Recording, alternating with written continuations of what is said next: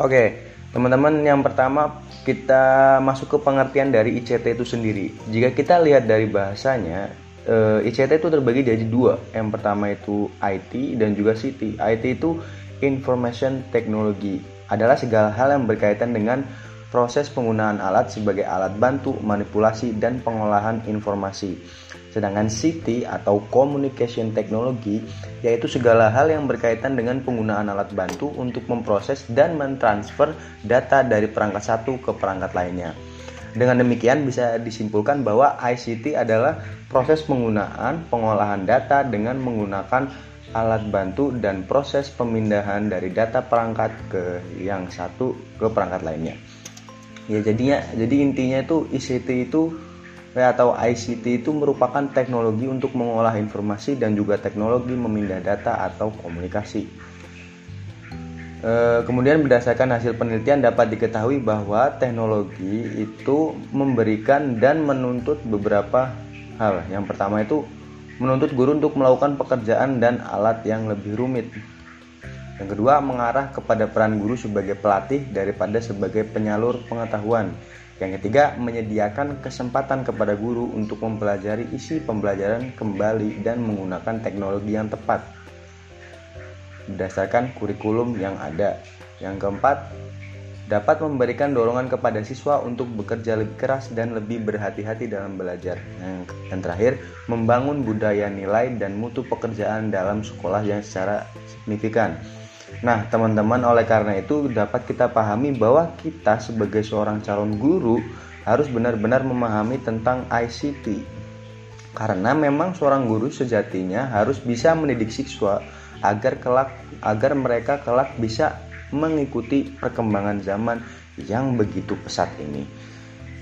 Terima kasih. Langkah ke materi selanjutnya ada inovasi sarana kelas.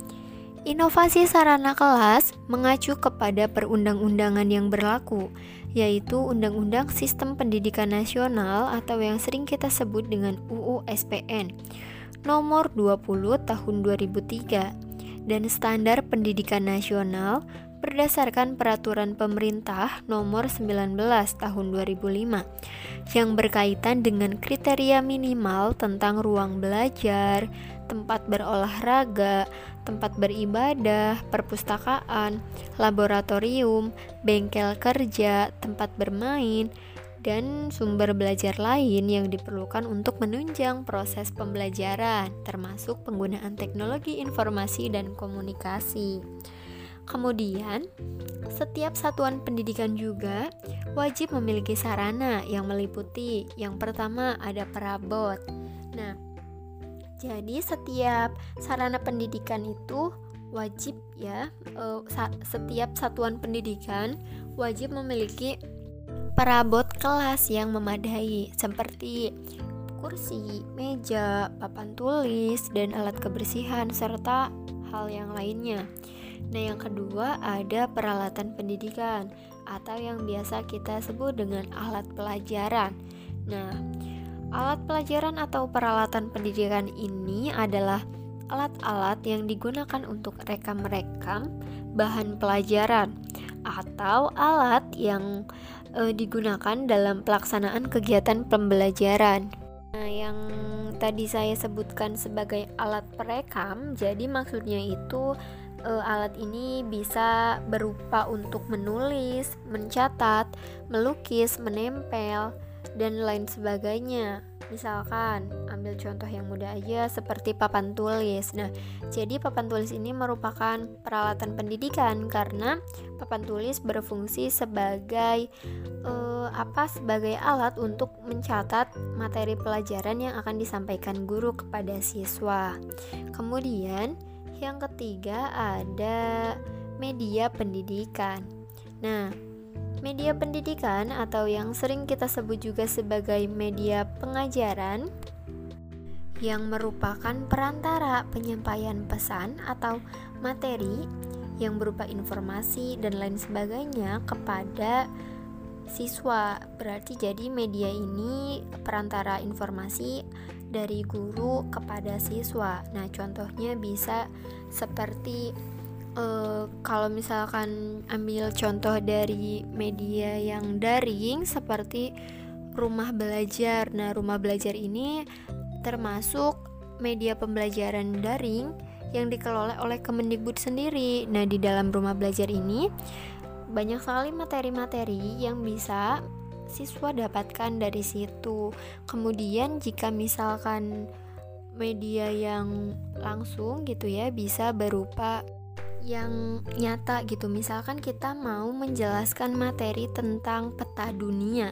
Nah, berarti kita untuk media pembelajarannya kita bisa membawa gambar peta yang dipajang di depan papan tulis.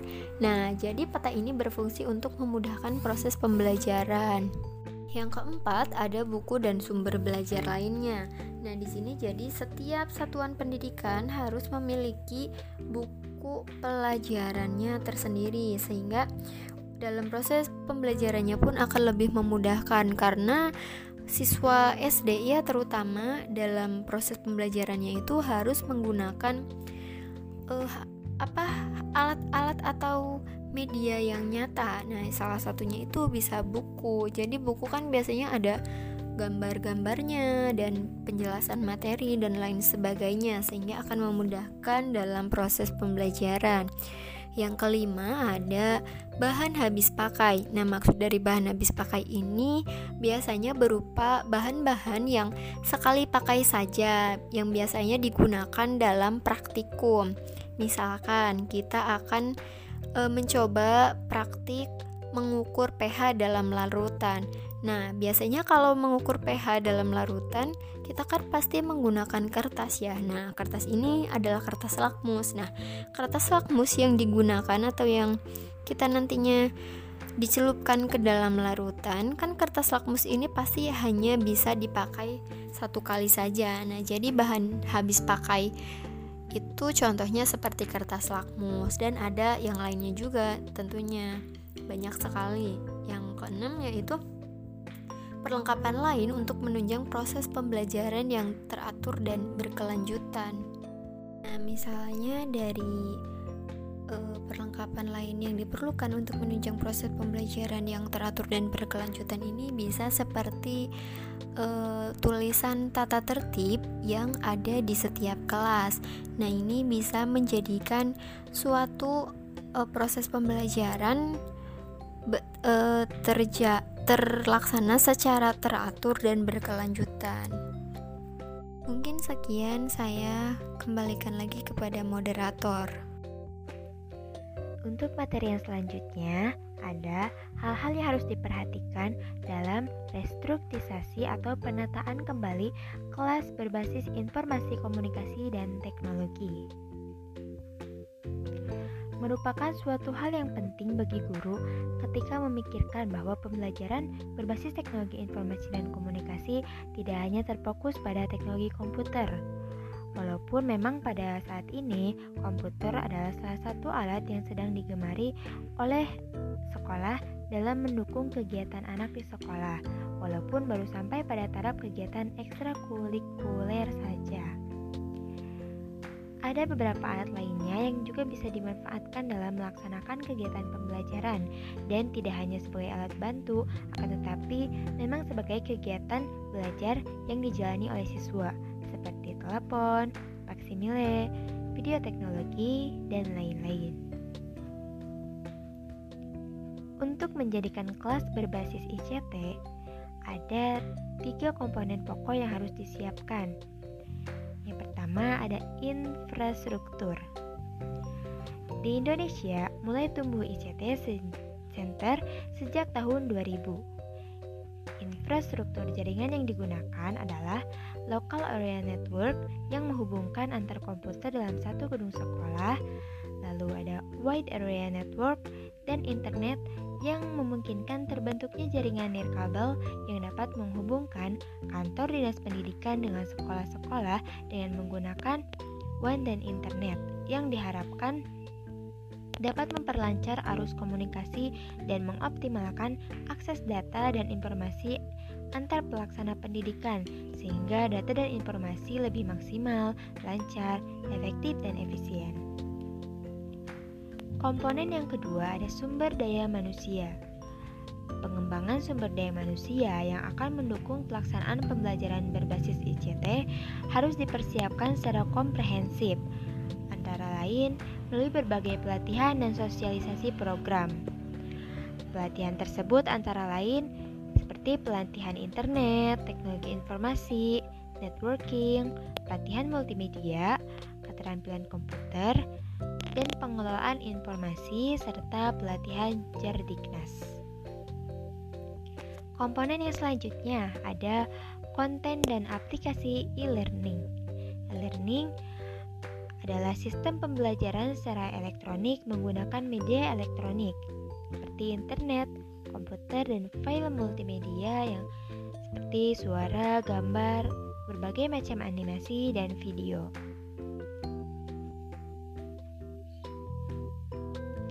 Ada beberapa hal yang menjadi perhatian dalam teknologi informasi dan komunikasi yang akan kita gunakan.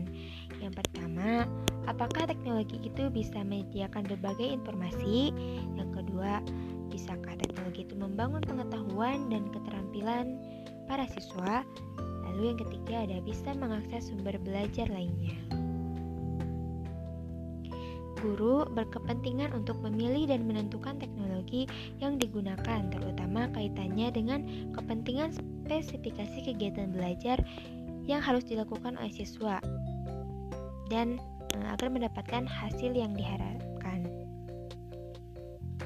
Implikasinya bagi guru dalam pemanfaatan teknologi informasi dan komunikasi dalam pembelajaran adalah memperlancar kegiatan dan memudahkan dalam proses pembelajaran. Lingkungan untuk efektivitas penggunaan teknologi informasi dan komunikasi. Yang pertama, perlengkapan teknologi harus tepat sesuai dengan kebutuhan pembelajaran. Dasar utama adanya pemanfaatan teknologi di dalam kelas adalah kesesuaian dengan kebutuhan pembelajaran, karena apabila tidak kesesuaian, maka teknologi itu hanya sekedar pajangan saja tanpa memiliki nilai manfaat pendukungan dalam proses belajar mengajar. Yang kedua, akan membutuhkan banyak waktu dan mempelajarinya ketika teknologi masuk dalam program instruksional. Kesiapan guru dalam memahami dan mampu mengoperasikan teknologi yang dimanfaatkan menjadi unsur penting selanjutnya setelah dapat memahami dan mengoperasikannya Selanjutnya, bagaimana mengemas bahan ajar ke dalam teknologi tersebut. Yang ketiga, unsur-unsur pendukung sangat dibutuhkan seperti keselamatan, kenyamanan, dan keindahan. Dalam proses belajar, mengajar, keselamatan dan kenyamanan adalah kepentingan karena bila undur keselamatan dan kenyamanan tidak terperhatikan akan membahayakan anggota kelas. Dengan adanya teknologi tidak menimbulkan ketakutan dan keindahan tetap terjaga. Yang terakhir, tenaga pendukung juga diperlukan ketika penggunaan teknologi lebih kompleks. Apabila pengoperasiannya memerlukan pengetahuan yang tinggi, maka guru dapat memanfaatkan petugas pengoperasian teknologi tersebut yang lebih mampu dan berpengalaman. Peran guru dalam restrukturisasi kelas berbasis ICT. Setiap guru menghendaki siswanya dapat belajar dan sukses dalam belajarnya. Keberhasilan dalam belajar siswa akan bergantung kepada usaha-usaha guru memberikan arahan dan memberikan bantuan dalam kegiatan belajar tersebut. Dengan perbedaan yang dimiliki oleh siswa, teknologi memungkinkan secara individual proyek-proyek perorangan dapat dilakukan dengan maksimal, tentunya dengan bantuan dan dorongan guru. Guru yang inovatif sangat dibutuhkan dalam memanfaatkan teknologi sebagai alat bantu dalam pembelajaran yang akan dilakukannya. Dimulai dari kegiatan merencanakan pembelajaran, melaksanakan pembelajaran sampai kepada penilaian hasil belajar akan membutuhkan energi yang tinggi. Oleh karena itu, orang kreatif akan mudah dalam menemukan inovasi-inovasi yang memungkinkan kegiatan pembelajarannya lebih cepat, lebih berhasil, dan lebih bermanfaat bagi siswanya. Saya akan menjelaskan tentang contoh kasus manajemen kelas di luar negeri. Yang pertama ada manajemen kelas multi umur atau Montessori Setting Grades. Pada manajemen ini, metode yang dilakukan adalah pada awal semester atau awal tahun, guru membuat peraturan kelas, lalu setiap siswa diminta untuk membawa salinan peraturan kelas itu untuk ditandatangani oleh orang tua dan siswa tersebut. Hal tersebut dilakukan untuk memenuhi harapan siswa dan orang tua di dalam kelas. Setelah itu, setiap hari setiap kelas diberikan jadwal yang, yang terdiri dari perjalanan, perjalanan harian, jadwal kelompok kecil, dan perjalanan individu yang harus dilakukan di hari itu. Hal tersebut di, berguna agar siswa lebih bertanggung jawab atas pekerjaan mereka yang telah diselesaikan dan yang belum diselesaikan. Nah, adapun untuk siswa yang baru mengenal kelas, sediakan konferensi harian untuk setiap siswa. Nah, selama konferensi ini, lihat bagian harian atau jadwal untuk uh, pekerjaan mana yang telah diselesaikan oleh siswa. Hal tersebut untuk membantu uh, memantau kemajuan setiap siswa dan juga memberikan pertanggungjawaban atas pekerjaan siswa. Nah, di awal tahun juga siswa yang lebih tua di kelas dengan siswa yang lebih muda Nah, siswa yang lebih tua ini dapat bekerja sama e, belajar dan membantu siswa yang lebih muda dengan pertanyaan apa pun tentang prosedur pekerjaan yang ada di kelas. Lalu yang kedua ada kelas konstitusi. Nah, kelas konstitusi ini untuk kelas 2 sampai kelas 6. Nah, manajemen kelas e, konstitusi ini adalah sebuah twist dalam membuat dan menampilkan aturan kelas. Jadi pertama-tama siswa diberitahu untuk melakukan brainstorming pada kertas mereka tiga aturan penting untuk sekolahan. Nah, pada kesempatan itu siswa diberikan kesempatan untuk sharing kepada temannya terkait peraturan tersebut. Nah, pada kegiatan tersebut siswa diberikan kesempatan untuk membuat aturan secara positif. Misalkan jangan panggil nama orang, kayak misalkan panggilnya kakak gitu ya pemahaman saya. Nah, terus peraturan tersebut dibuat daftar aturan di kertas terus dibuat juga bagan. Lalu siswa itu diminta 5 sampai 6 aturan umum yang mencakup semua gagasan dari mereka. Setelah aturan disepakati, beritahu para siswa bahwa guru akan menulis salinan terakhir pada kertas poster untuk mereka lihat dan ditandatangani besok. Sepulang sekolah, peraturan tersebut eh, orang tua diminta untuk menandatangani kertas eh, yang berisi peraturan yang tadi dibuat. Lalu guru diminta untuk mendiskusikan kepada orang tua tentang peraturan tersebut. Nah, contoh aturan umum kayak misalkan jaga meja yang rapi dan menjaga kebersihan lantai gitu. Hormati orang lain, terus selesaikan pekerjaan rumah dengan rapi dan tepat waktu setiap malam seperti itu. Lalu yang kedua ada Peter tutoring. Maaf yang ketiga jadi Peter tutoring ya. Manajemen Peter tutoring ini untuk kelas 2 sampai kelas 12.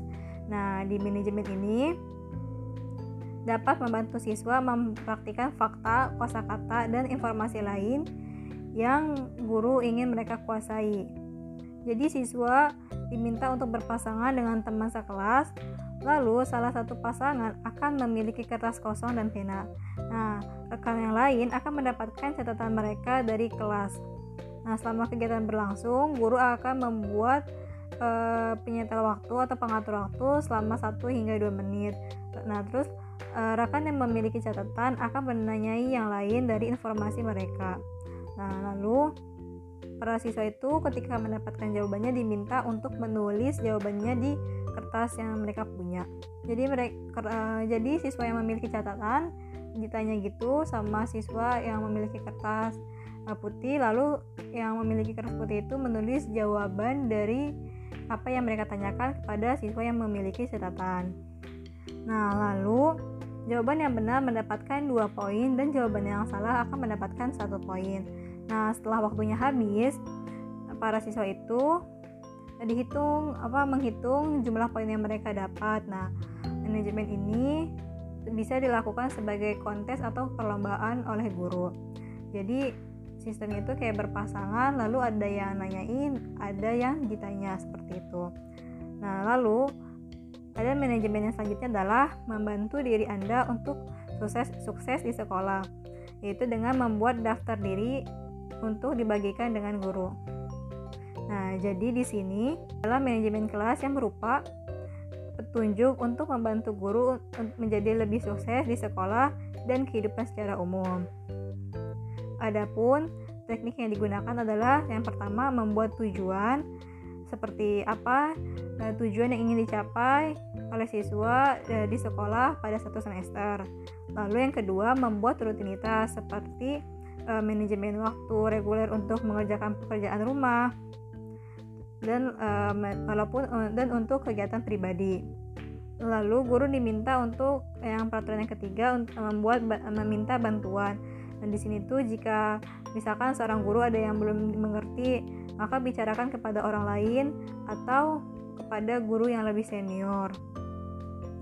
Lalu yang keempat adalah berpikir positif. Nah, jadi peraturan yang keempat ini berpikir positif. Jika anda mendapati diri, Anda merendahkan diri saat berbicara kepada diri sendiri dengan negatif, maka di situ juga peraturan yang keempat ini batal. Lalu yang kelima ada punya tempat yang cukup untuk bekerja yang jauh dari gangguan kecil termasuk dari musik dan uh, kegiatan um, apa gangguan lainnya yang kayak gitu. Lalu yang keenam adalah peraturan yang keenam ada berempati dan tetap berpikiran terbuka. Nah, jika anda, jika guru memiliki masalah dengan seseorang, cobalah untuk menempatkan diri eh, guru itu sendiri pada tempatnya dan lihat masalahnya. Lalu peraturan yang ketujuh adalah bicara dengan orang tua dengan hormat. Lalu yang ke-8 yaitu menjaga uh, pola makan yang baik.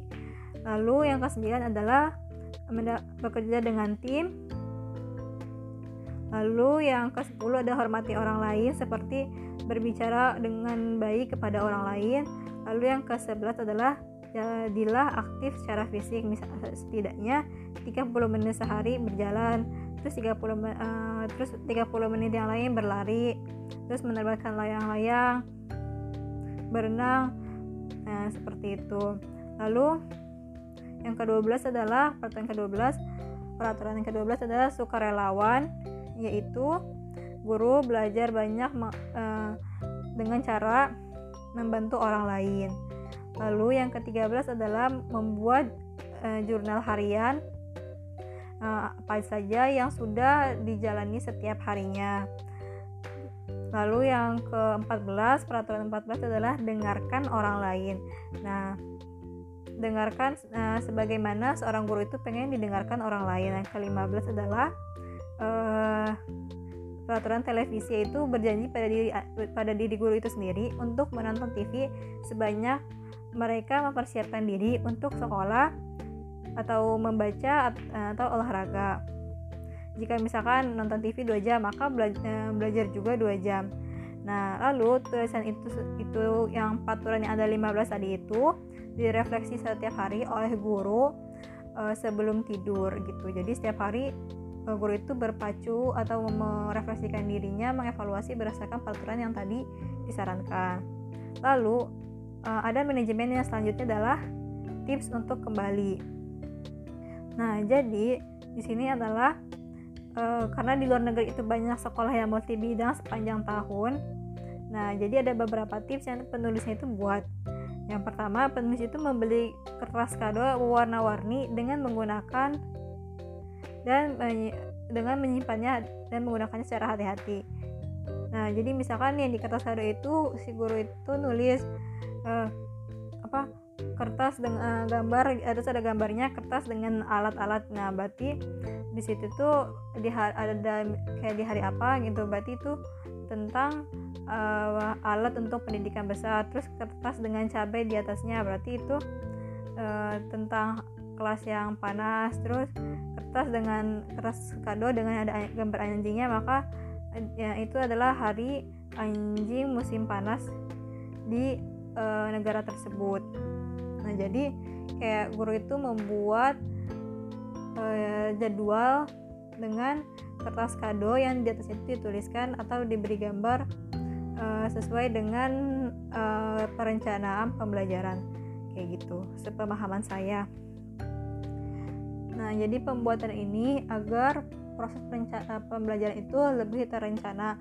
Nah, se si penulis ini mencatatkan hmm, pada uh, apa pada suatu hari si penulis itu ada uh, membawa sebuah gurita yang besar yang dibeli di supermarket. Lalu si penulisnya itu sebagai seorang guru apa mengajarkan pada murid-muridnya tentang uh, apa aja yang ada di hewan gurita tersebut. Nah, ketika mempelajari dengan gurunya langsung, tentunya eh, anak-anak uh, ini aktif dalam belajar dan ketika pulang sekolah itu sangat antusias untuk memberitahukan kepada orang tuanya. Jadi uh, di manajemen ini si penulis itu membuat pembelajaran juga yang berdasarkan pengalaman pribadi uh, penulis tentang apa sih apa yang mereka hindari dan mereka takutkan ketika waktu masih sekolah agar tidak ter uh, terlaksana ke, ketika uh, mereka itu uh, mengajar. Si penulis juga membuat contoh nih penulis itu kan dengan siswa dari jam 8 sampai jam 12.15. Nah, penulis itu juga memperhatikan para guru hampir selalu makan cemilan pada waktu istirahat. Lalu uh, si penulis ini membuat aturan uh, pada periode tertentu ketika semua uh, orang yang ada di kelasnya itu termasuk si penulisnya itu sebagai guru dapat mengambil um, dapat mengemil sambil be sambil bekerja. Jadi di manajemen ini gurunya itu membuat perencanaan tentang pembelajaran dari jauh-jauh hari. Lalu yang kedua membuat manajemen kelas dengan berdasarkan pengalaman pribadi uh, penulis uh, di masa kecil tentang hal-hal yang tidak menyenangkan uh, atau yang dihindari siswa ketika beliau masih kecil lalu supaya hal-hal tersebut itu uh, dapat ditanggulanginya di uh, ketika beliau uh, atau ketika penulis ini menjadi seorang guru. Lalu yang ketiga, pada periode tertentu juga si penulis ini membuat sebuah peraturan kelas yang menyenangkan gitu. Lalu manajemen yang selanjutnya ada mengembangkan aturan kelas. Nah, caranya itu dengan hmm, cara um, semua siswa dikumpulkan di sekitar papan tulis dan diberitahu hmm, pada mereka uh, cara apa yang mereka pikir itu dapat um, menghancurkan kelas. Nah, maksudnya menghancurkan kelas itu kayak um, membuat kegaduhan gitu ya.